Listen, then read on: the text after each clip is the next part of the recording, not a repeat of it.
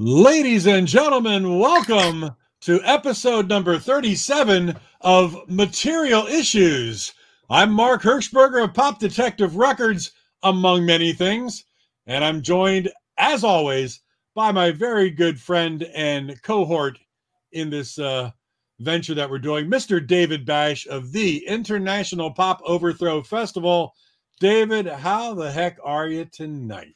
I'm doing fine, Mark. Uh, looking forward to episode 37. It's, Episode uh, again, every week, 37. every week is, I say the same thing. I can't believe it's this many, but uh, here we are. I can't believe the run of wonderful guests we've had, and we've gone sometimes outside of our what we call our comfort zone uh, with uh, some music type stuff. And before you even say anything of who's coming on tonight, tonight's going to be an interesting one. People are going to start logging in. They're going to say, "Hey, this is different for the material issues, guys. This It's is different, man. different. This is Uh, going to be awesome." I feel very confident that this will be a, a, very informative interview, especially for us. Since, Yes. Uh, since this this is an arena in which we don't have a lot of experience, but uh, I have a feeling I might be purchasing a few books. Um, well, Well, I'm al- I'm already half. Well, you know, we haven't we haven't said who it is yet, but uh, I'm halfway into one, and I ordered six for my dad. But that just that's just a, yeah. My dad's a voracious reader, as you know, and this is right up his alley. And I don't think he's uh, he's read this uh, this author that we're going to have on. So he's 93 years old, and he'll get a care package that he's going to love. He's Oh gonna wow! absolutely love it, and he'll say, "Is there, is, good- there, is there any more?" And, You're a you know, good son. yeah, well, he uh he deserves it. But um David, quick question for you. All right. You love CDs. We know you love CDs. You love vinyl. You love all formats and things, and you get a lot of CDs in. I know for a fact that you've carried portable CD players around with your travels to listen to CD. Do you use MP3 players? Do you dump things digitally down to MP3 and carry something smaller, or is it always the portable CD player I haven't. It's really hard to find a good portable CD player these days. Anymore. Unfortunately, unfortunately, those that I've had have, have broken beyond repair. So lately, I haven't. I haven't brought one. I've uh, either. I've either used the um, the external CD drive that I have with uh, my new laptop, because laptops these days don't have don't have a CD drive. Yep. No. yeah. So um, I either use that or I've you know taken to using Spotify and Bandcamp. I know, we don't wanna of go which we don't want to go down that road again. Well, I posted on Facebook my feelings about Spotify and uh, my you know my my philosophy in life is generally you've got to take the bad with the good. And no, it's not the good with the bad. You- Yes. it- you don't take the good with the bad. I mean, you know, the the uh, the good is what you want. So you don't. It's not something you have to take. Sometimes you have to deal with the bad to get the good. So you have to take the bad with the good, and and I, you know, you you have to do that in life sometimes. And Yeah, while indeed. Spotify has its issues, some very major ones, it's also been very good for me in discovering music and oh, it. here we go. Here we go. Yeah, let's, let's talk talk about about- Spotify. Well, the rock. we will we will mention briefly the Rock and Roll Hall of Fame. There, I mentioned it. That's now we don't have to talk about it. oh, that's it's great. The same, it's the same damn thing. The Yeah. uh, the the announcements come in and people complain about who's on the ballot and it's not rock and roll. It's like everyone, and I say this with all the love in the world, get over it. All right, it has, the Rock and Roll Hall of Fame hasn't been rock and roll for years. Peace and love. It's gonna get and it's gonna get worse Yeah. as time goes by and there are no rock and roll acts left. They're gonna have to because there really aren't. Um, they're gonna have they're gonna have to nominate somebody or they become pretty much antiquated. So Can it be? Can it be the Rock and Roll Hall of Fame with an asterisk? at least an like two asterisks. I know, uh, good. it says Facebook user, but I know who that is. Um, anyway, we could All talk right. about all that, but I think we I think it'll be more um, pertinent to bring on our guest. And uh, speaking of Hall of Fame, if uh, this gentleman uh, ends up uh, being elected to the uh, Literary Hall of Fame, if there is such a thing, I I don't know. Um, it certainly would be apropos because he's written a lot of uh, amazing books. He's had some bestsellers. Uh, he's still he's been active uh, for many many years and uh, still going strong. And yeah, it, it it was almost accidental. In fact, he was he had another vocation before he became an author, and he just sort of fell into it. And uh, you know, we're all lucky. We're all lucky he did. So, without further ado, would you please give a huge welcome? Hi, Andy, to uh, Mr. Alan Jacobson. Good Hi, evening, guys. Alan. Hey, Alan. How are you doing this evening, my friend? Nice to meet you. Same here. Same here. It's wonderful to be on your show. And uh, as we've as we briefly alluded to, uh, this is an author, and we've had an author on our show before one of our one of our dear friends. But um, this not, is truly, not anyone who's written books for no, 30 years though. Not somebody not somebody of this caliber. So oh, uh, right. this is uh, this is quite exciting. Uh, and as I mentioned, my dad is a voracious reader, and um, you know there are certain authors that he and I love and share the common uh, love for. We trade the books back and forth, and I buy him a ton. But we always look for that new author that's going to turn you on, and then you have a whole batch of material. And I'm happy to say, Alan Jacobson, my dad's got a load of your books on the way. So, uh, well, I, will tell you a very quick story about a father and his son and my novels. Um, I don't know, about six years ago or so, uh, I got an email from one of my readers who had emailed me before, previously about uh, one of my books. And he said, I just want to tell you this story. My dad had cancer and he had been uh, in hospice for a few months. And I ended up reading all of your books to him. And it was uh, very important father son time where they shared these these uh, weeks at a time just him reading to his dad and he thanked me for that and i mean uh, you know, if there's something that can move you to tears, it's that.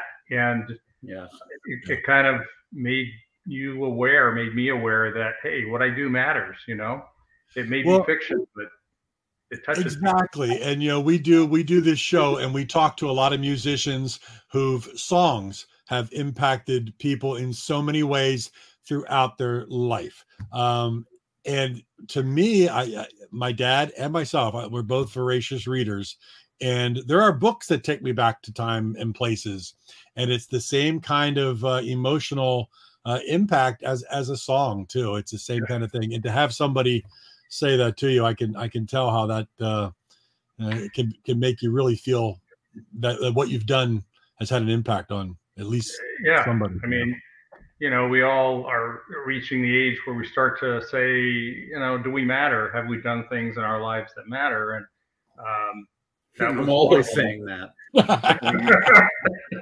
but uh, it's interesting that you, it's interesting that you bring up uh, something to the effect that even fiction. Did, did you see the movie Sideways? Uh, yes, the uh, wine. You're talking about with the wine industry. Yes. Uh, yes. I, um, it, uh, I've seen that movie so so many times, so I know a lot of the lines. But I remember, um, you know, Miles, the, the the protagonist, was writing his was writing his novel that he, he hadn't finished, and uh, they were asking his buddy Jack was getting married, and the woman's father, they they asked him about. Uh, I, I lost the audio. Are you? Are, do you hear us now? I Check one two. Can you hear me? I can hear you, Alan. Could you hear us? Um. Okay, let me check. Uh, all right, take your time, buddy. It's all right. I didn't touch anything. I can hear you, David. Right? You can hear me. Yes. Yes. Okay. You and I can hear us. Okay, let's try that. Check one, two. Alan, are we okay. there? Are we back? You got it. I can hear you. It's it's not as good as the speaker I have, but this will work. Okay, right, David, well, back to you. Fine. Anyway, Sorry. what I was saying is, in Sideways, the protagonist, the protagonist Miles, who was writing a novel, um, he he went over to his friend Jack's house, uh, or his Jack's bride to be's house, and her dad was there, and he was talking about novels, and he was saying, you know, with his accent, which I can't recreate, that there's so many real things in the world to write about. Fiction's a waste of time. and, and Miles said, interesting perspective. Um, I certainly don't think fiction is a waste of time. There's so, I mean, there's so many, you know, there, there's so many real things from which it draws, and um, you know, I'm glad there are a lot of novel. Uh, I, I had never even thought about that perspective, but I'm glad there are a lot of novelists out there. Yeah, Thank you. I mean, yes, uh, the way I approach my novels, and I write, um, I have three series. They're all law enforcement based. One involves an FBI profiler, a female FBI profiler, and another one involves uh, the Black Ops uh, group that, you know, the Navy SEALs used to be one of these groups before they became famous and everybody knows who they are. Uh, so there's one series that involves those, uh, that group and then uh, a newer series that I just started that involves a fixer. So that allows me a lot of latitude to tell different stories. Um, so yes, they're fiction, but as you noted, David, there's uh, there's a grounding in reality. Uh, I write, you know, when I was an English major in college, it was write what you know. That's what we always kept hearing. Writers should write what they know, right? And as I started to think about that, I realized that if I'm going to write what I know, that's pretty limited.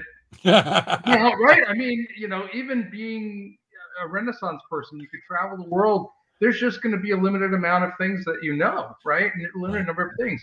However, um, if you can learn and educate yourself and work with the people that actually do what you're writing about, now not only do you know that stuff, but you know somebody that you can ask if you have questions and who you can run the material by and have them read it and say, okay, you got everything right, except this is not the way we would do it.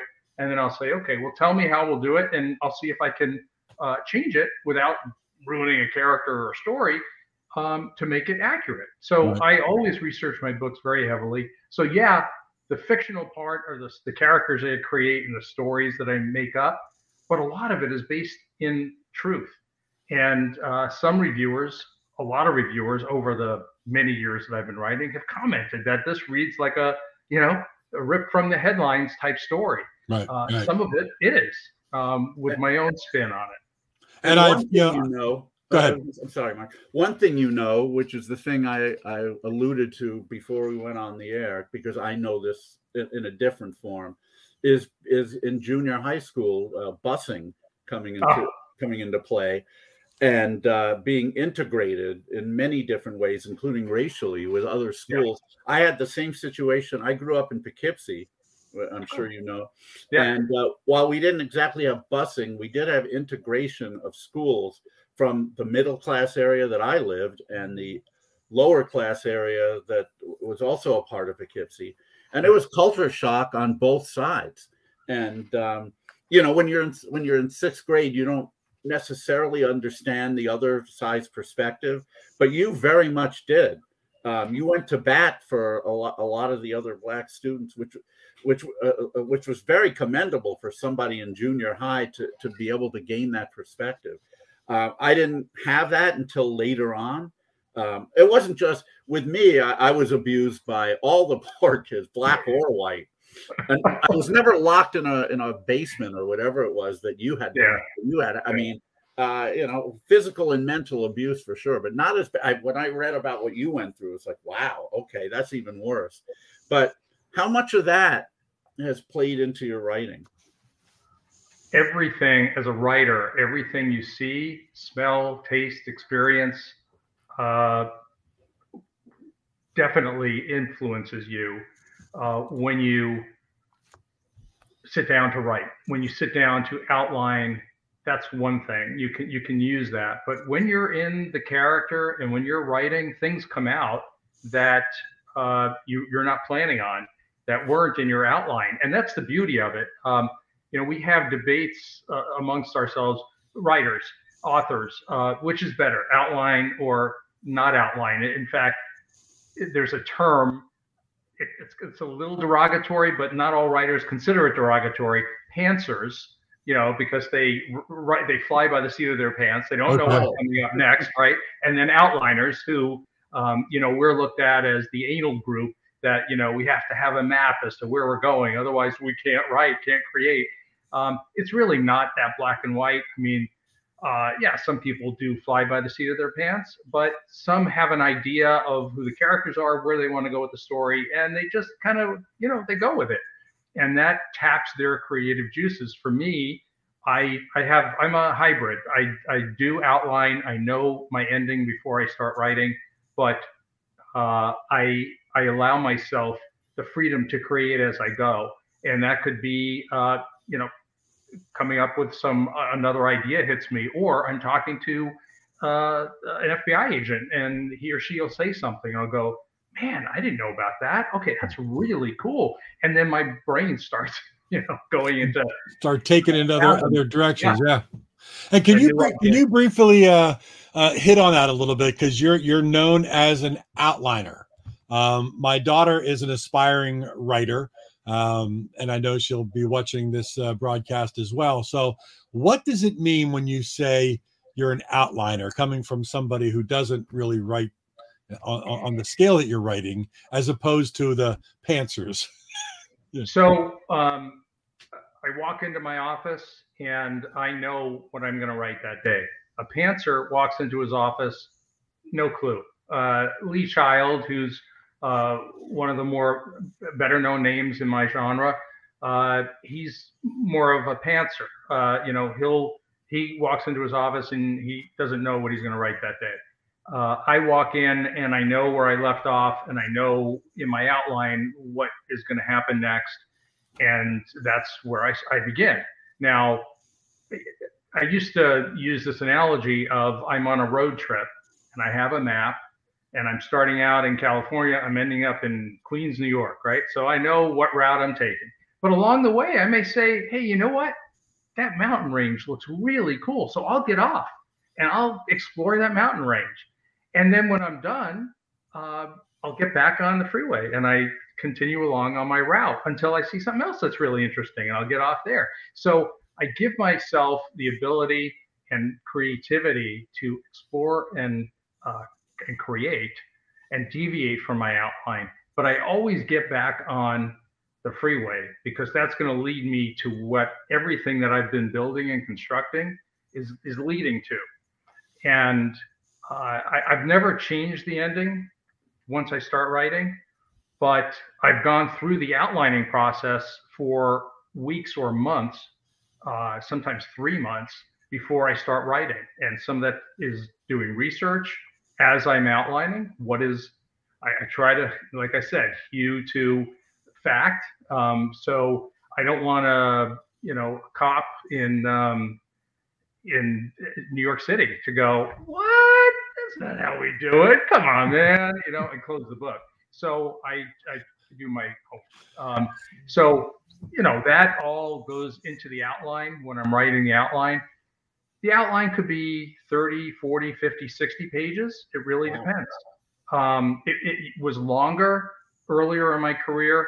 I've noticed that they have become shorter uh, so maybe 30 40 pages now. But i'll start writing and this i've always done. When i get a scene that occurs to me as i'm outlining i just start writing that chapter right in the outline. So my outlines are kind of weird. They're not formal outlines. They're like a blow by blow by blow, and then all of a sudden there's a scene, a chapter written, and then it goes back into the outline. It's weird.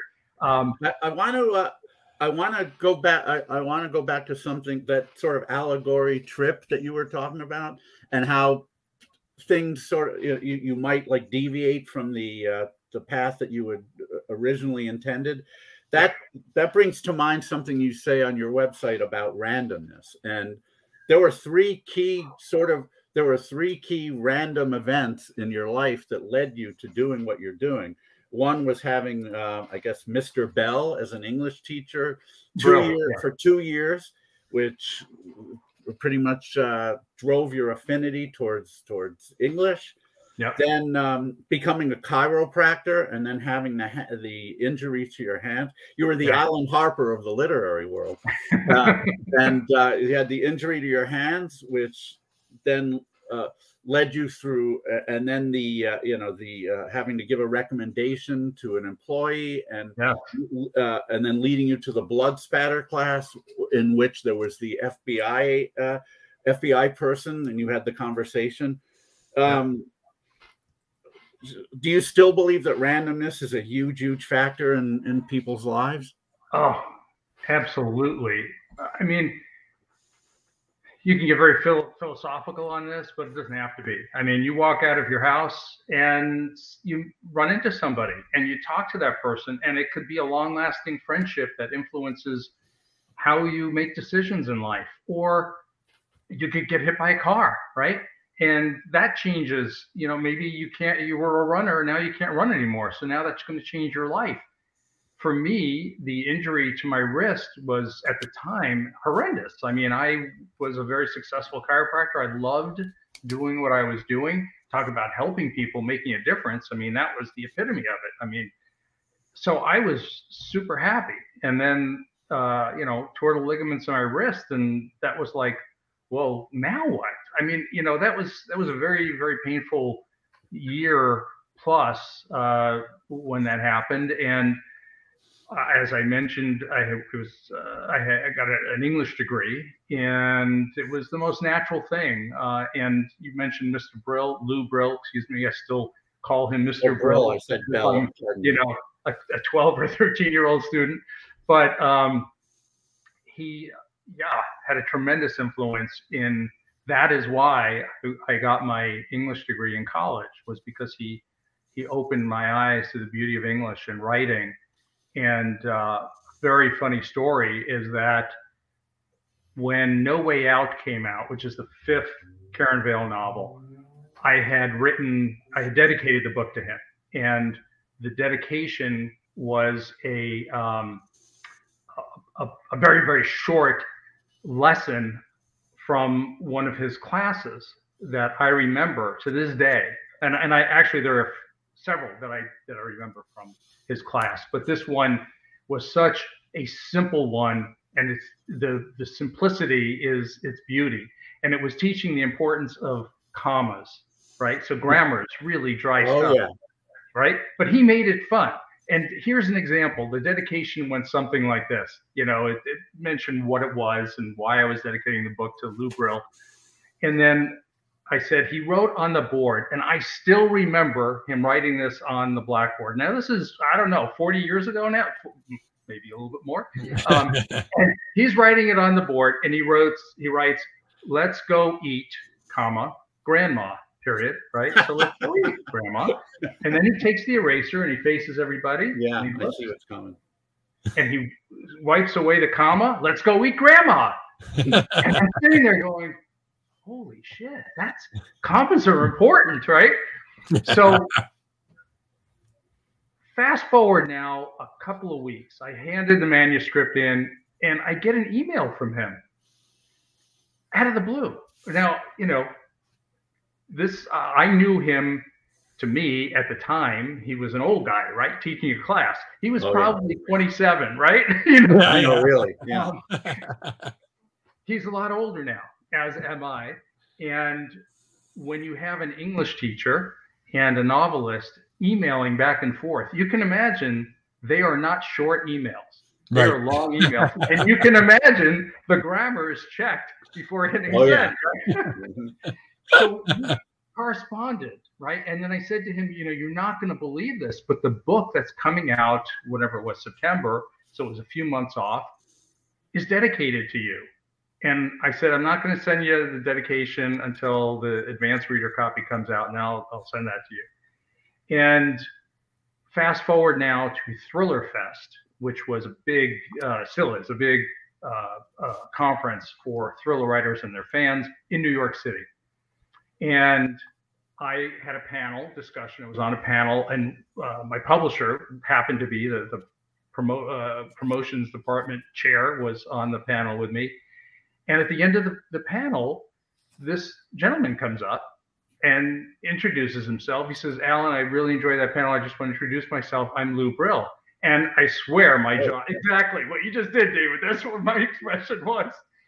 I was beside myself, right? So I, I, I, turned to my publisher and I said, "This this is my seventh and ninth grade English teacher," and it was an amazing moment. We took uh, photos together, we chatted. Um, he actually had a, a, feature article in his hometown uh, newspaper in, on Long Island, uh, and it was him holding up a T-shirt that his daughter had made for him years before that said, "Let's go eat grandma. Let's go eat, comma grandma." Commas save lives. it was hilarious, right? the best. Um, oh, and, awesome. So he was wearing that with a copy of No Way Out that he was holding up. So it was, an awesome. So you uh, didn't recognize him at all, huh? I did not. Wow. I I know I still have my image of him I can picture him completely clearly. But, you know, when somebody's, I'm guessing he was 27, might have been 23, 25, who knows? Now he's 80, you know, I don't remember. Oh, yeah. But, but everybody looks the way they look the last time you see them. Exactly. So I don't look like I look. You know, I have well, the exactly. experience. Uh, recently on Facebook, somebody posted a fifth grade picture, which in which you know I, I was in, and I looked at everybody, and it's like I know they're all my age now, but this is how they're supposed to look. Yeah. They didn't look. They didn't look to me like a group of t- fifth graders from today would look. They look like they're supposed to look. Uh, you know, the image they match the images in my head, so I totally get that. yeah. Alan, uh, you know, speaking of the Karen Vail uh, series, there's yeah. a question that came in from Andy Hartley right here. Can you can you see it?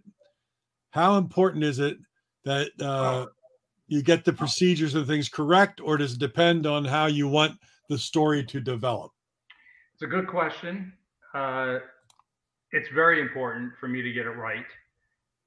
Uh, so, you know, what, there's a few stories I could tell on that. One was I was working on a novel in the Karen Vail series. It involved the Drug Enforcement Administration.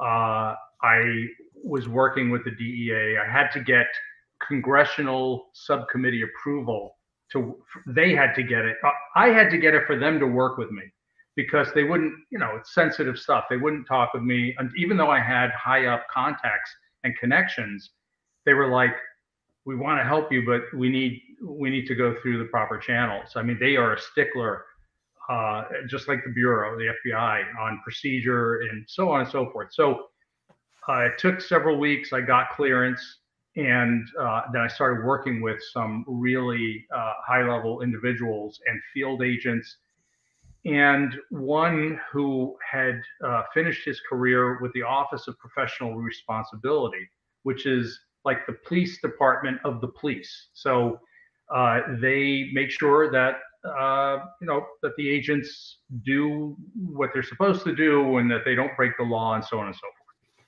So he was a stickler for procedure, right? As you can imagine, that's what he did, right? That was, his oh, job. Oh, yeah. So he read, and what I try to do is share the, the manuscript with my experts so that I make sure that I'm not screwing up the information they gave me and and ruining it. Uh, you know, so he calls me up and he goes, Alan, you're not going to be happy. It's like, what's, what's up? He goes, the scene with you know X, Y, and this, uh, it just it really bothers me. It breaks procedure, and I just can't oh, see an agent doing it. I don't even want to know that an agent might do something like this. So he was really upset with it, and you know it was the first time I really uh, had the thought of, oh my God, you know, okay, so now I have a decision to make. Do I leave it and say it's fiction? you know, get over it, which I would say, but you know, I was going on the the Eagles, you know, like you right. mentioned before, before I came on. Um, or uh, you know, do I find a way to fix it? And my, I vote for find a way to fix it. Exactly, and that's what I did. And I said to him, "So, how could this happen?" And he goes, "You know, why don't you do it like we used to do it in the old days?" And it's like, "Oh my God, I I like this already." So he tells me a suggestion, and I'll be damned. It was even better than what I had done, what I had written in that scene that that upset him. So I changed it. I rewrote that chapter and a you know a couple other things that followed, and I was really much happier that not only was able to keep it real, but uh, I was able to do it in a way that improved the the manuscript. So you know it was a win-win, and right. that's always yeah. going to be my goal. I'm very happy that that's your philosophy because if there's one thing personally that I can't stand is when I'm I'm watch let's say I'm watching a TV show or a movie that depicts a certain time period other than the one that we're in. Mm-hmm. And there's inaccuracies in terms of vernacular especially or factual inaccuracies, things that made that didn't actually it drives me up a wall. And I realize 99% of the people who watch these things don't care. And exactly. that's the reason why the people who write them and produce them don't care. But I care, and I'm sure there are other people, and I'm glad you do too. Yeah. No, I mean, look, I I see these shows too. Uh, there are a lot of FBI shows. There are a lot of serial killer, you know, and profiler, and sometimes the writers will throw around the term FBI profiler. Well, I've worked with the profiling unit for, you know, I don't even know how many years now, but at the time I wrote The Seventh Victim, it was more than seven years, and it's just continued. You know, now it's I don't know, 20 years, and uh, I, I, you know, I see the crap, and it's not just it's in novels, it's in TV shows, it's in movies, and you know, all you can do is just roll your eyes and I, I used to, you know, bitch to my wife during the show. Oh, come on. She's like, okay, you know what? You're ruining it. I, have got to watch TV with you, Alan. I'd be doing the same thing. Yeah, the two of you sit there going, oh, come on. No, I agree. Come on. But exactly. speaking of authenticity, though, Alan, uh, you're you're known for uh, being well traveled in uh, going to places that uh, uh, are going to be featured or or talked about in, in your in your novels and really getting in. And I'm halfway through Inmate 1577, and I heard you went to Alcatraz and spent time yeah. inside the rock to get the feeling of yeah. what it would be like on the inside, so to speak. I spent a lot of time there, uh, a number of trips. I wrote some of the scenes there with my laptop. Uh, in some case, you know, there's there's an escape that occurred uh, on Alcatraz that I include in my novel and basically insert my character into that escape. And the scene where uh, they come out of the cell block and and weld or uh, you know cut through the bars. I'm sitting there with my laptop, and the bars that they cut through, three inches behind me, uh, my left ear. So, you know, that's the kind of realism that you can't ask for uh, and can't achieve unless you go. Uh, there were scenes I wrote in Las Vegas where I was I sat in a restaurant right on the strip watching the Bellagio fountains and music going off as I'm writing that scene, which is in Velocity. Um, I can go on and on, but you know, England, No Way Out is set almost all entirely in England. My wife and I made three trips there uh, to London and uh, the outskirts that are that are you know featured in the story. I walked down every street that it, I worked with Scotland Yard, um, the the inspectors, and I can't DCI. I can't even remember all their titles because it's different, and they asked me not to include them. Uh, they're, they're well, I, I, I brought a signed book with me, and they wouldn't even take it because they were not allowed to take gifts. They were right, very right, even right. more buttoned down, I would say, than the FBI. Um, but it was during that trip that I actually had to be an ambassador for the FBI for the profiling unit because of um, one of the uh, heads of the precincts there it wasn't a precinct but one of the uh, uh, uh metro offices uh, that where the police were located in, in this not so great neighborhood. Um, and he had a um, he had a good point, but he was uh, mixing how things were done in England with how the FBI profiling unit does it, and it he he was completely right to have his concerns, but it didn't translate over to profiling in general, uh, and I, I I informed him.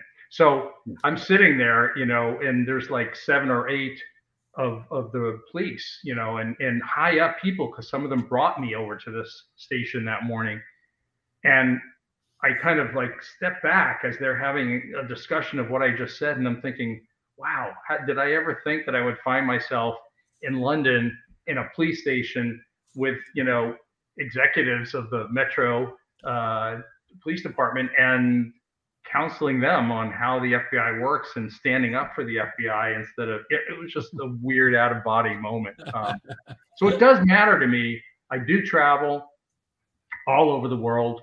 Uh, in the Lost Codex, there's several chapters take place in Paris. And I remember walking downstairs after finishing that section of the novel and saying to my wife, I feel like I just spent another three weeks in Paris it was that intense because when you're writing, you're just so totally engrossed. Um, and then Dark Side of the Moon, which is one of the OPSIG team black books, half that book is set on the moon. And yeah, I remember when you went there. That was really interesting. it, I had a decision to make because I didn't want people to think it was science fiction. So I made sure, you know, there you're talking about research, right? So I had to use present day technology and and um, information that NASA. I, basically, I had to use stuff that we have now, not near future stuff, but today, right? So I and I had zero contacts in this realm, so it wasn't like calling up, you know, one of my FBI agent friends and saying, "Hey, do you have anybody that you could, you know, connect me with at DEA or what?" This was I I don't I didn't know any astronauts, I didn't know any uh, rocket scientists, I didn't know. I mean, I didn't know what I did. My wife, she would have helped you. my wife's an aerospace engineer, so there you go. If you ever need any help, you can pick her brains. Have her read Dark Side of the Moon; she'll enjoy it. Um, I will. I eventually found an astronaut nearby. It was another one of those. How did you know? Weird. How did this happen? It just you know, weird combination of things. Right place, right time. And why I asked this person if she knew an astronaut. No friggin' idea, but I did, and she did. And anyway, it was just another one of those. Uh, so, so, if we hear about a Northern California man that jumped out of a 747 with a million dollars strapped to his back, we pretty much know it's you doing a DB Cooper type thing, right? Is that what you're saying? you're not supposed to tell people about that. so what was the? Um, uh, here's a question you get a lot, I'm sure, but we'll ask it anyway. Um, what was the inspiration for Karen for Karen Vail, the first female FBI profiler? So that is a really interesting question, and it took me actually years to realize what that answer was. The obvious answer is not really a true answer. Uh, it's only a partial answer. So um, Karen Vail what you know her backstory is that she was a, an NYPD uh, beat cop before she went to the FBI and then uh, promoted to the profiling unit. So, you know, uh, I was born and raised in New York. She was born and raised in New York. Um, she has a sarcastic side to her that lessens outwardly lessens as the series goes on. Like in the first, in the seventh victim, it's like she's in your face with the sarcasm, right? Um, it lessens as the series goes on because she realizes hmm, not everybody likes sarcasm. Uh, better to keep it to yourself. So we still, she still has these sarcastic thoughts, but they're internal thoughts and monologue. She is a very funny, very funny character. Um, but uh, she, I realized a lot of her attitude comes from my upbringing in New York, and that's sarcasm, as you know, David. I mean, that's oh, the way yeah. people relate to each other. Oh, you know too, Mark. I mean, that's Easterners. That's not an yeah. unusual way to to to. But when I moved to California, and uh, my first roommate in chiropractic school uh, told me, you know, sarcasm not so good here. Yeah. Uh, and he also started making fun of my New York accent, and I lost the New York accent, as you could tell. Well, mostly.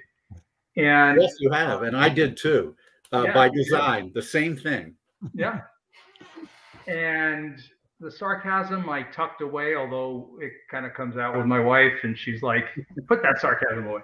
Um, but it, you know, it it, it comes out with Karen Vail. But now the the partial answer that's only partially true is that I worked with two uh, senior FBI profilers, uh, Mark Safarik being the one that I met that you alluded to at the blood spatter yes. pattern analysis course for the Department of Justice, and uh, his partner, Mary Ellen O'Toole. And Mary Ellen was the second female FBI profiler. The first one didn't last very long. So in my mind, Mary Ellen really was the first. And she was uh, very open and forthcoming with the issues that she faced being a woman in the FBI. Number one, that was a big deal then. And then even worse, being a woman in the profiling unit dealing with serial killers and disgusting stuff that you know men do to female bodies and a lot of the other agents didn't think she'd be able to handle it and she did. She she didn't have a problem with it um, just because she was female. Right. But she had to deal with that and um, some of that made its way into the early books of the karen Vail series probably the well definitely the seventh victim maybe a little bit in crush but you know that also dissipated as the series went along. And um, she the, the story relative to mary ellen is that i had written the first 75 pages of the seventh victim. And which at that time was called dead eyes. I have never disclosed that except on your show. This is the first time you're honored. Um, and um, so I wrote the first 75 pages, sent it off to my agent, and it came to me. Karen Vail just came to me. Another one of those, like, I wasn't planning her. I just needed an FBI agent for this other book.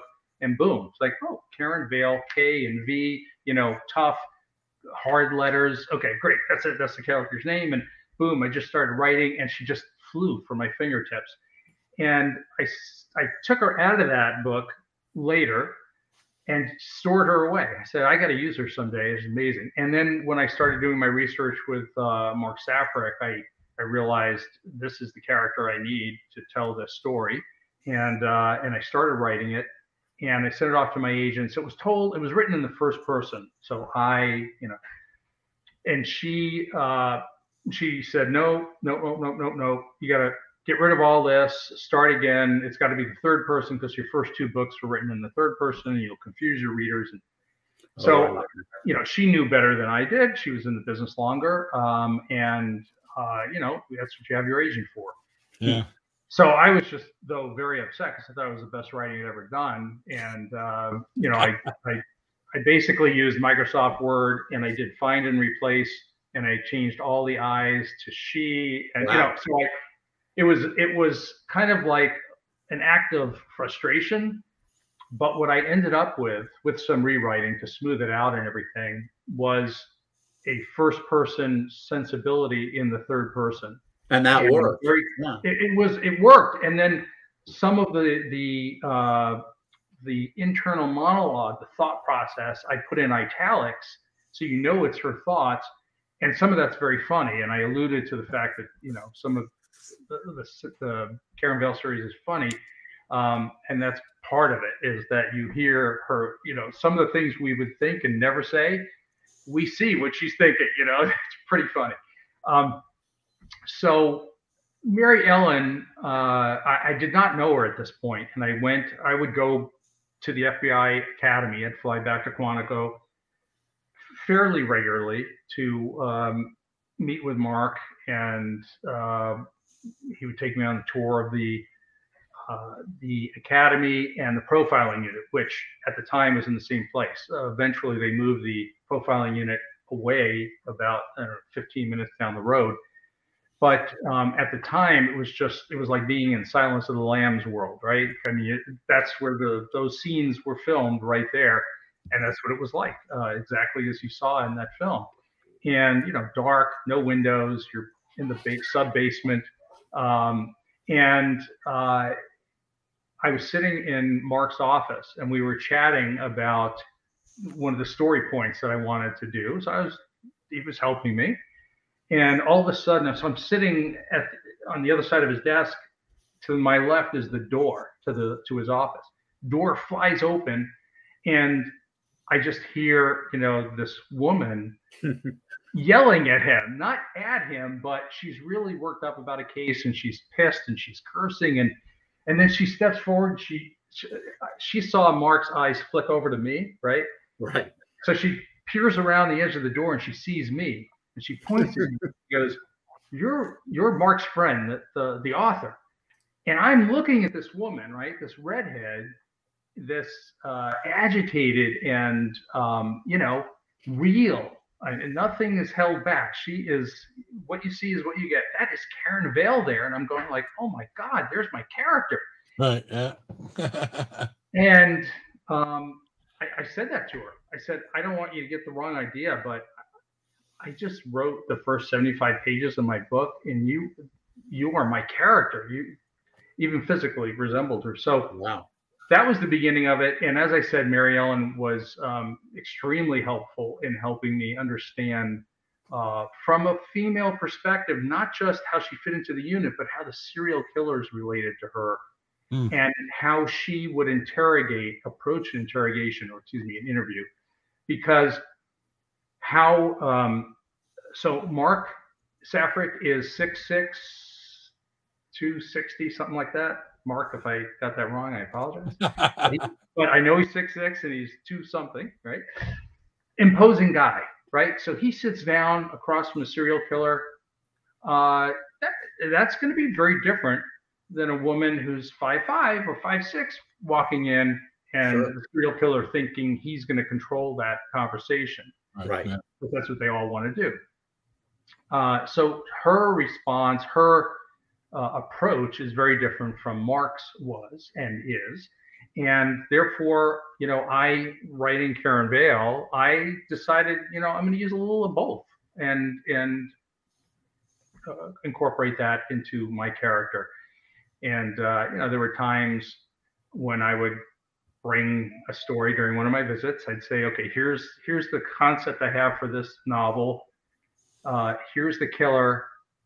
Here's the set, the setup, and then I'd watch them debate it, and I you know write down their comments, and thoughts, and it, Yeah. was just, it was gold. Yeah. Um, excuse me, that, that's a spam call. Um, No, that that's that's your friend who's six foot six but only two forty. Oh my God, oh, you're it right is. See? Let's see if I can- there we go. That's all right. Um, That's hilarious. I wanted funny. to. You brought up serial killers, and you know, obviously the uh, the standard response after a serial killer is uncovered is, you know, I knew him, and I, you know, he seemed like such a charming guy. Um, in your opinion, is there a tell that that most people just don't see? And do you see it in David right now at all? Well, I mean, Well, I have. I've only killed once, Mark. about him. Yes, I have.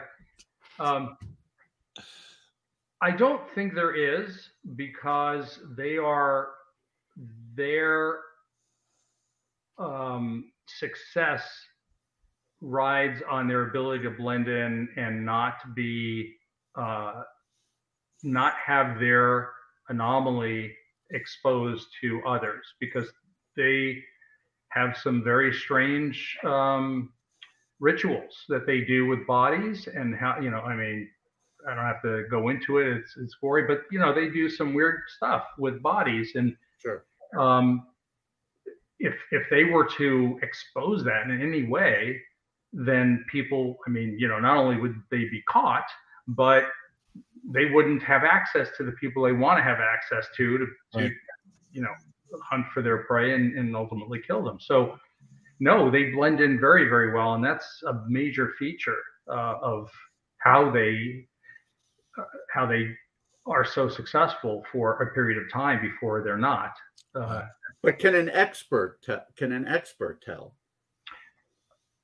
during so you mean just meeting a guy in in the street having a conversation I mean, let's let's say, and you talk about randomness. Let's say an, an, an FBI expert were to encounter uh, somebody who has killed and nobody knows it yet.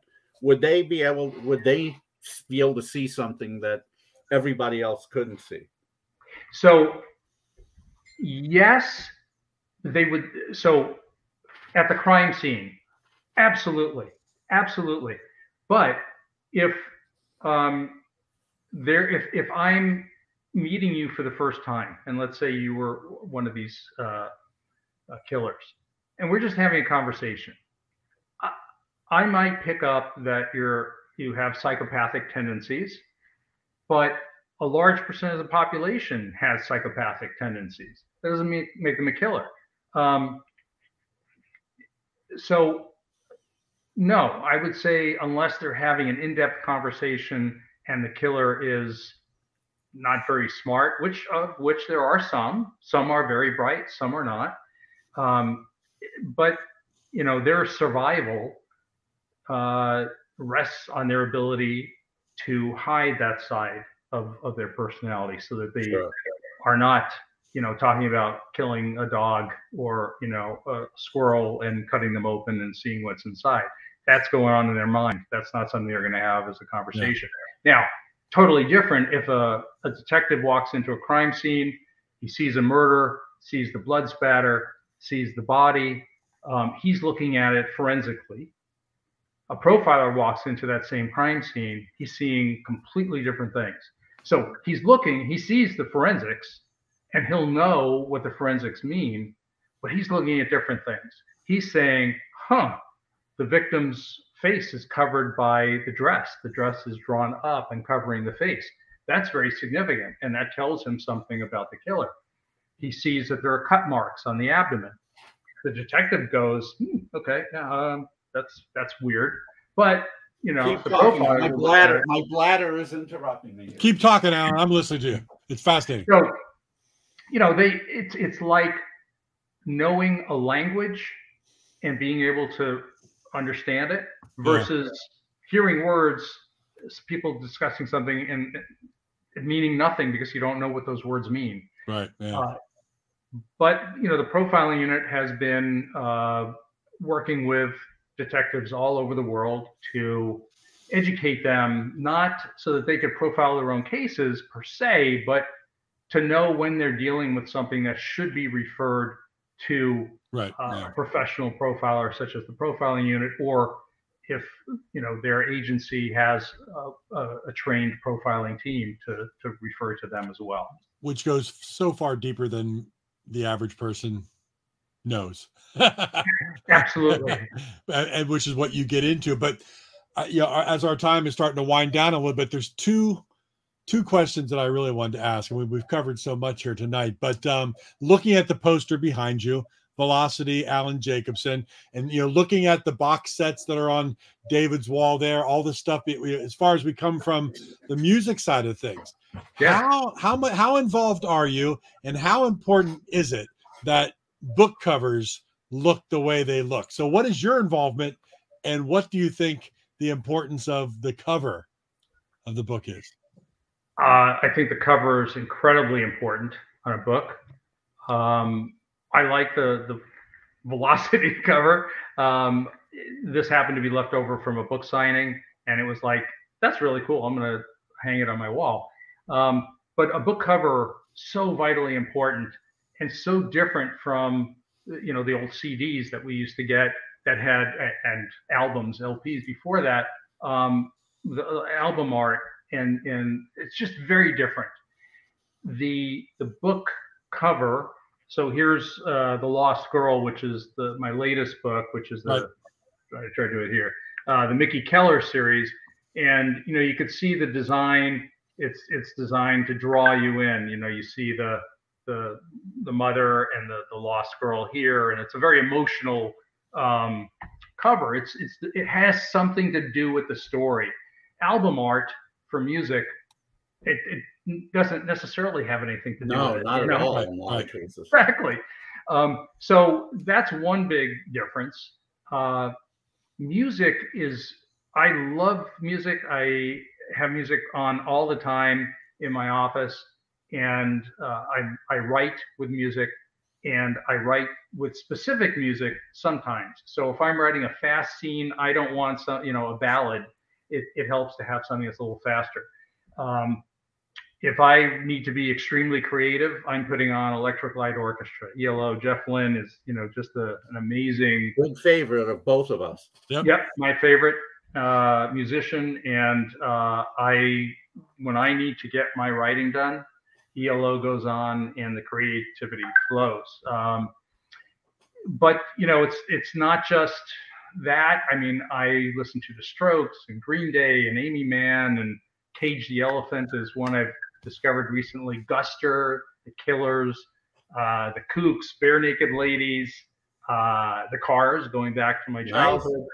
Nice. Um, Counting Crows, um, of course, Bob Seger, Toad the Wet, Spro- Wet Sprocket, another one of my you know favorite groups. Um, I mean, it, it's just it, Ingrid Michaelson and uh, well, the Beatles, Rolling Stones, Paul McCartney. Uh, you know, it, it's just uh, there's a few out there. Yeah, there's.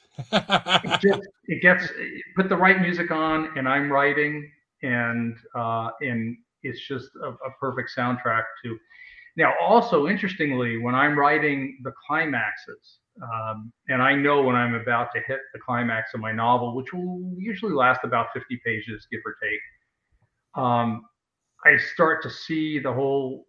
It's like a film in my in my uh, in my mind I, I, with music, and I'm not a musician, so I don't I can't write music. I always wish I could have written, you know, learned to write music, but uh, I, I this this music just plays as as the movie plays in my mind as I'm writing. I've written some liner notes for CDs, and I find that my the writing flows out of me when I listen to prog in the background. Um, melodic prog. There's a there was a label called Harvest Records. I'm sure you know about them being an ELO fan. Yeah. Um, there was a box set of of Harvest called Harvest Festival. A bunch of stuff on the label. I wrote a liner notes for a, a 60s band called the, the Millennium for their three CD set. Very soft pop, a little bit psychedelic. So what I was listening to was not in, in the same arena, but it really caused the words to flow out. It's the perfect background music for me. And and sometimes that's uh, that'll make the difference between me being able to just immerse myself and and have the creative juice flow uh, and and not and um, you know what one of the your viewers mentioned uh, George Pelecanos and he's an incredible writer very very talented. Uh, and he uses music apparently as well. I never asked him about that um, but not surprising. Uh, I, I think a lot of a lot of us do. Although some writers some authors they want complete quiet. They cannot write. I can't write if it's a lot of slower, like if it's the Moody Blues, some of their their spoken slower. I, I it just it interrupts. I, I can't. I can't right, that. you're forced. You're forced to actually listen to the lyrics, and you don't want to be doing that. Exactly. Exactly. And real quick, Alan, I'm scrolling across the bottom of the page, alanjacobson.com. That's where everybody can really find all your social media sites, everything about all of your writing and things. So alanjacobson.com is the is is the base for everything, correct? Yeah, that is it. Yeah. Where can people order your books? So, you know, Amazon, uh, your local uh, independent bookstore can order them because you know they they have limited space, so they're probably not stocking my books. But then again, you know, Barnes and Noble probably isn't stocking them either. Um, which was another another question I had. Do you lament, as we lament, uh, you know, vinyl shops and even CD shops going out of business from a writer's standpoint? I mean, we've got Barnes and Noble, and there's some little mom and pop places and, and whatnot, but the physical product is not what it used to be as far as availability. And we talk about the covers and how important a cover, you know, standing out is. Yeah. Uh, from from your from your point of view, what what does that mean for an author or a writer if the physical product is on a I don't know what kind of plane we're talking about anymore, but uh, you know, so musicians have the same problem. It's a mixed bag. Uh, the the ebook revolution, let's call it that, just mm-hmm. like kind of MP3s taking over, right? Um, the ebook revolution, I think, was I think it saved publishing. I think it saved a lot of authors' careers for a number of reasons. Um, I remember. I mean, I've been in publishing since uh, 1994, uh, and I remember when your book was in the stores for at most six weeks, if you were fortunate, and then it was gone. Okay. It was shipped back to a warehouse, and it couldn't be gotten unless somebody came in and requested it, and it got shipped from a warehouse back. Then it was remaindered, and then it was torn up and shred, and it was gone, and then it was out of print, and nobody could get it. Um, nowadays, books don't go out of print because there's the ebook, and it costs nothing to warehouse. It causes costs nothing to ship, so to speak, over the airwaves, and um, so a lot of books that were out of print are back in print and people are reading it and authors you know are, are able to uh, collect their royalties from very very old works. Uh, that was something that never existed. So we have to keep it all in perspective. I personally like reading ebooks um, i like hardcovers too but um, I, uh, when i travel or I'm standing in line uh, at a bank and I can pull out my my iPhone and pull up the you know Kindle app or iBooks and read right there where I left off last night in bed. I mean that's just incredibly powerful. Mm-hmm. And um, so again, I but I'm a I'm a tech guy. I understand technology. Uh, for me, I'm comfortable with it. There are some people who need to be holding this physical book, and my, my daughter, yeah. Hannah, my daughter Hannah's like that a bit though. She she loves the physical, as yeah, we do with vinyl, and yeah, we like that. You know, absolutely. Yeah, and I, I totally get it. You know, um, I I had hundreds of CDs, right, and I had to clear out my office because we refloored it, and it's like, what do I do with all these CDs? And you know, my wife's like, well, get rid of them. You don't need them, you know, because you're going to stream, right? And I'm like, get rid of them. She's like, well, yeah. What are you saving them for? You know, you you Apple Music has anything you want.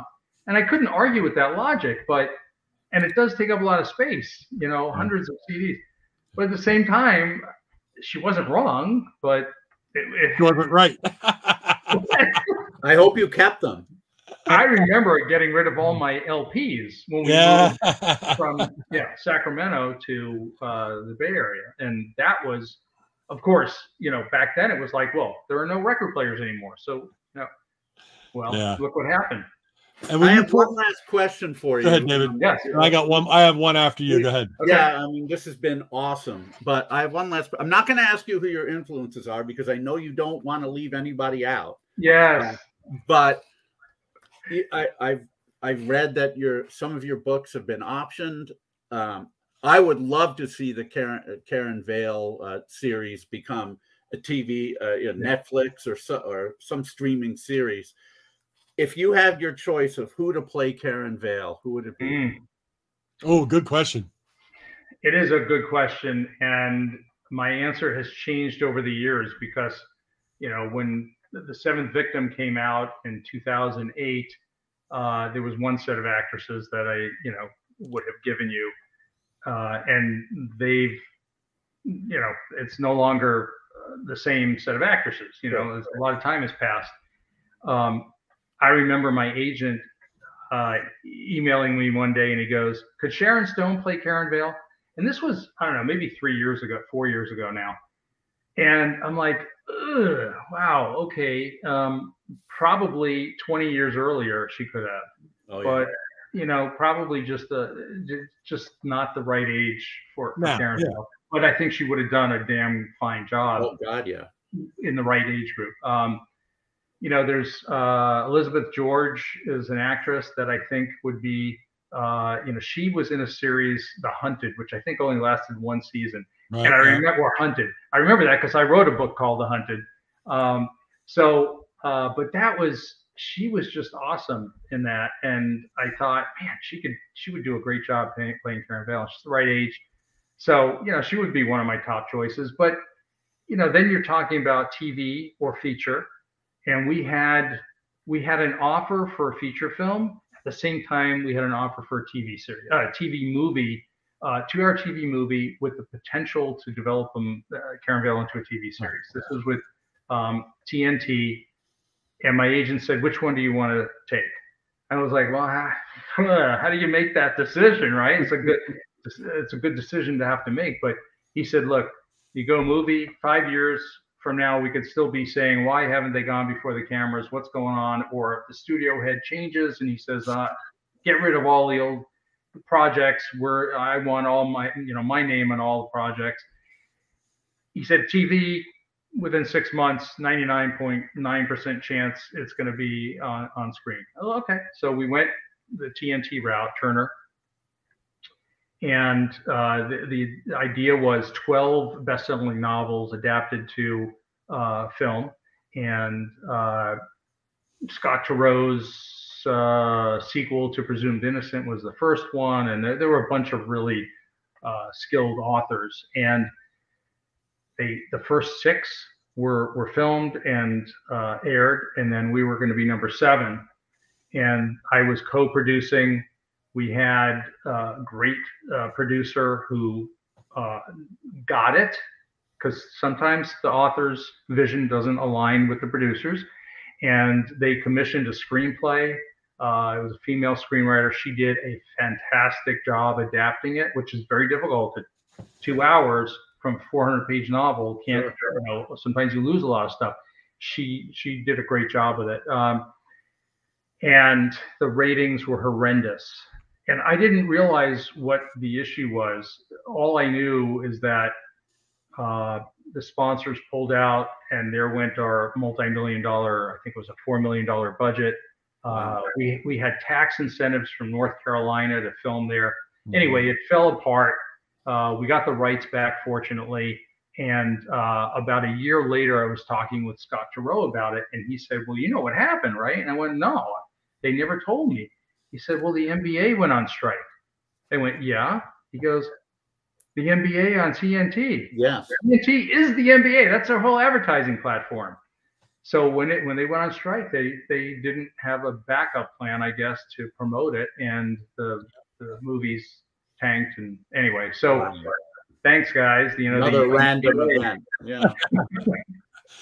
well, that was that was basically my question. David was uh, getting into exactly that. He's covered my my my final uh, volley, so uh, it was all good. Uh, Alan, we thank you so much for joining us here on Material. Absolutely. Um, thank you guys. We always get to this point where it's like, heck, we could have gone on for another hour. Uh, been a wonderful guest, and this has been, as somebody posted earlier, fascinating conversa- conversation and uh, uh, we, we appreciate your time we do and alanjacobson.com is where you can find out more on alan, alan and all the books he's written and uh, get them on amazon uh, as i did. And, and, enjoy the heck out of them alan thank you so much. Thank you very much it was a lot of fun. Have a super night. Stay happy stay healthy stay grateful. We'll talk to you again. Thank you. Thank you. Well, David, episode number great. 37. Ah, I need a chiro- awesome. I, need a chiropractor. Is any former chiropractors in the house? oh my gosh, that would be nice. Uh, you know, that was uh, we yeah, we did allude earlier. We've had one other author on uh, the great John Borack with his Beatles book. You know, we we, we like. To oh, we had Paul Myers. We had Paul. Oh, Myers. Paul Myers. Yeah, he he's he's an. We've had a couple actually has written some fantastic things, but this was more in my wheelhouse as far as what my dad and I read and um, love. So this has been absolutely wonderful. As I said, I'm halfway through Inmate 1577. Um, you know, I didn't get to ask him about his quote talking about uh, how writing dialogue is deceivingly difficult when you're trying to cut all the fat out and and and still get the point across, uh, which to me really makes a good book because I never thought about that before. But how do you how do you cut the fat out, keep it concise, and still get the point across? For. Yeah, exactly. So, you know, kudos to Alan for doing a great job with that as well. And um, uh, one other thing I, I, just want to quickly mention, David. I know we talked about earlier, but somebody popped up uh, and, and, asked to mention it. A few weeks ago, we had the uh, wonderful George Boyter on from the Headboys. Mm-hmm. Uh, very good friend of mine. Of course, the Headboys uh, lost album on Pop Detective, um, and just a wonderful, wonderful man. Um, he had a, uh, a blood vessel burst in his head uh, a few days ago, and in the hospital, and was in a coma, and um, uh, on a ventilator, and I was getting I was getting information from his brother-in-law, and of course we send all the best out to his family. Absolutely. What I did what I did hear later today is that um, he is come he has come out of the coma, and although he has not really opened his eyes or anything, he is moderately responsive to somebody uh, talking to him. Oh, and that's great. That's great, can- great news. you can tell that there's something positive going on. So God bless you, George. Uh, we all send our best to you, and um, thinking, Absolutely. thinking of you here here on material issues. Yes, indeed. But David, as we always ask, what do we got coming up in the next couple weeks? All right. Well, we've got quite a bit coming up for the next month, actually, the next four weeks. Um, next week, February 9th, we have the main man of one of the greatest bands of the mod revival of, uh, in the UK, uh, 1980s. Uh, Paul Bevoir of the Jet Set uh, will be our guest, and he has a brand new album. I will. Uh, I finally got a copy, so of course it's not handy when I need it. Um, there it is a balloon to the moon and it's um it's oh, i guess that's hannah um because i don't have any kids so you must be the dad. must be somebody. at least i don't have any that i know of um yeah i know i didn't have sex back then okay um a, ba- a balloon to the moon which uh is not mod it's more like uh it's more soft pop uh but it's beautiful and uh Beautiful. it's out on CD and vinyl, and um, definitely something worth checking out. So we'll talk to Paul about that, and of course his history and all the all that good stuff. I'm sure he'll be an awesome guest. On February 16th, it'll be our first and hopefully not our last, our first uh, uh, guest who had a number one record on the Billboard charts. That's right, Mr. Gilbert O'Sullivan will be our guest uh, number one, a few number twos, um, other top 20 hits, and still going strong. He released an album a couple of years ago. I'm sure. Uh, I'm sure he's got something in, in the works, and um, his tour, which was scheduled for 2000, but 2020. I'm sorry, 2000. 2020. 2020, but was uh, canceled due to COVID, uh, um, is going to happen. And uh, he'll be all around the U.S. in March and April. So look Mhm. out for him. I'm uh, thrilled to uh, be able to be going to one of his LA shows in March. So that'll be great. Um, that one, by the way, will be on. Oh, Yeah. Um, that one will be on a little bit earlier, three hours earlier than usual to accommodate uh, his his schedule in the UK. Right. So we'll talk more about that as we get. We'll let you know. Yeah. um, February 23rd, um, member of one of the greatest power pop bands of all time. He was from the second iteration, uh, but contributed so much, uh, especially to the album Starting Over, um, which a lot of people, including our good friend John Borack, think is their best album. Yes, it's uh, Scott McCarl of Raspberries fame going to be on on the 23rd. Uh, he released an, uh, an, an, a disc called Play On Great. about 25 years ago, and it's being reissued with bonus tracks. So uh, by the time he's on, I think that will be out and available. So we'll we'll we'll have a lot of fun talking with Scott, I'm sure. Yep. And then um, on March 2nd, four weeks from today, the man who really is most responsible, I feel, for the power pop renaissance that took place in the mid 90s, because he published the first magazine completely devoted to the genre, Yellow Pills. Yep. Yes, we'll be having Mr. Jordan Oakes. Wow. um, Yep. Not only, you know, not only is he extremely well versed in power pop, but he's a really fun guy. Um, just hang around Jordan when he came out for uh, to LA for Poptopia and IPO back in the 90s. The guy was so full of puns and was so spontaneous. Uh, I mean, he had me in stitches. I don't. I'm not much of a laugher, but there were a couple of. I remember John, me, John Borack, and Jordan were in 7-Eleven, and I don't I don't want to give away what he said, but he had me in stitches. He had me on the floor, not being able to breathe. Uh, just basically relating some 7-Eleven's pro- uh, products to people we knew in a way only Jordan could do. And uh, so he, he, and he hasn't lost his sense of humor at all. So this should be a lot of fun having him on on March second. And uh, we have other uh, irons in the fire. Um, I'm thinking we're going to have a really cool guest on March 9th. It hasn't been 100% confirmed, so I don't want to mention who it is yet. Um, we're looking, and you know, again, we uh, we're in contact with a lot of people for the weeks uh, Yeah, that lie ahead. So, as always, we'll have some cool guests. And, And the uh, and the way you're going to keep up with this stuff is if you join the Material Issues group on Mm-hmm. Facebook, uh, or if you have to, go over to materialissues.com, which takes you to the YouTube channel. You can join there. Uh, but if you join, then you're going to get the notifications that tell you what's coming up or when we're going live, and and you can uh, you can plan your Wednesday evenings, 3 p.m. Pacific Coast time, 6 p.m. East Coast time, something something p.m. over in the UK.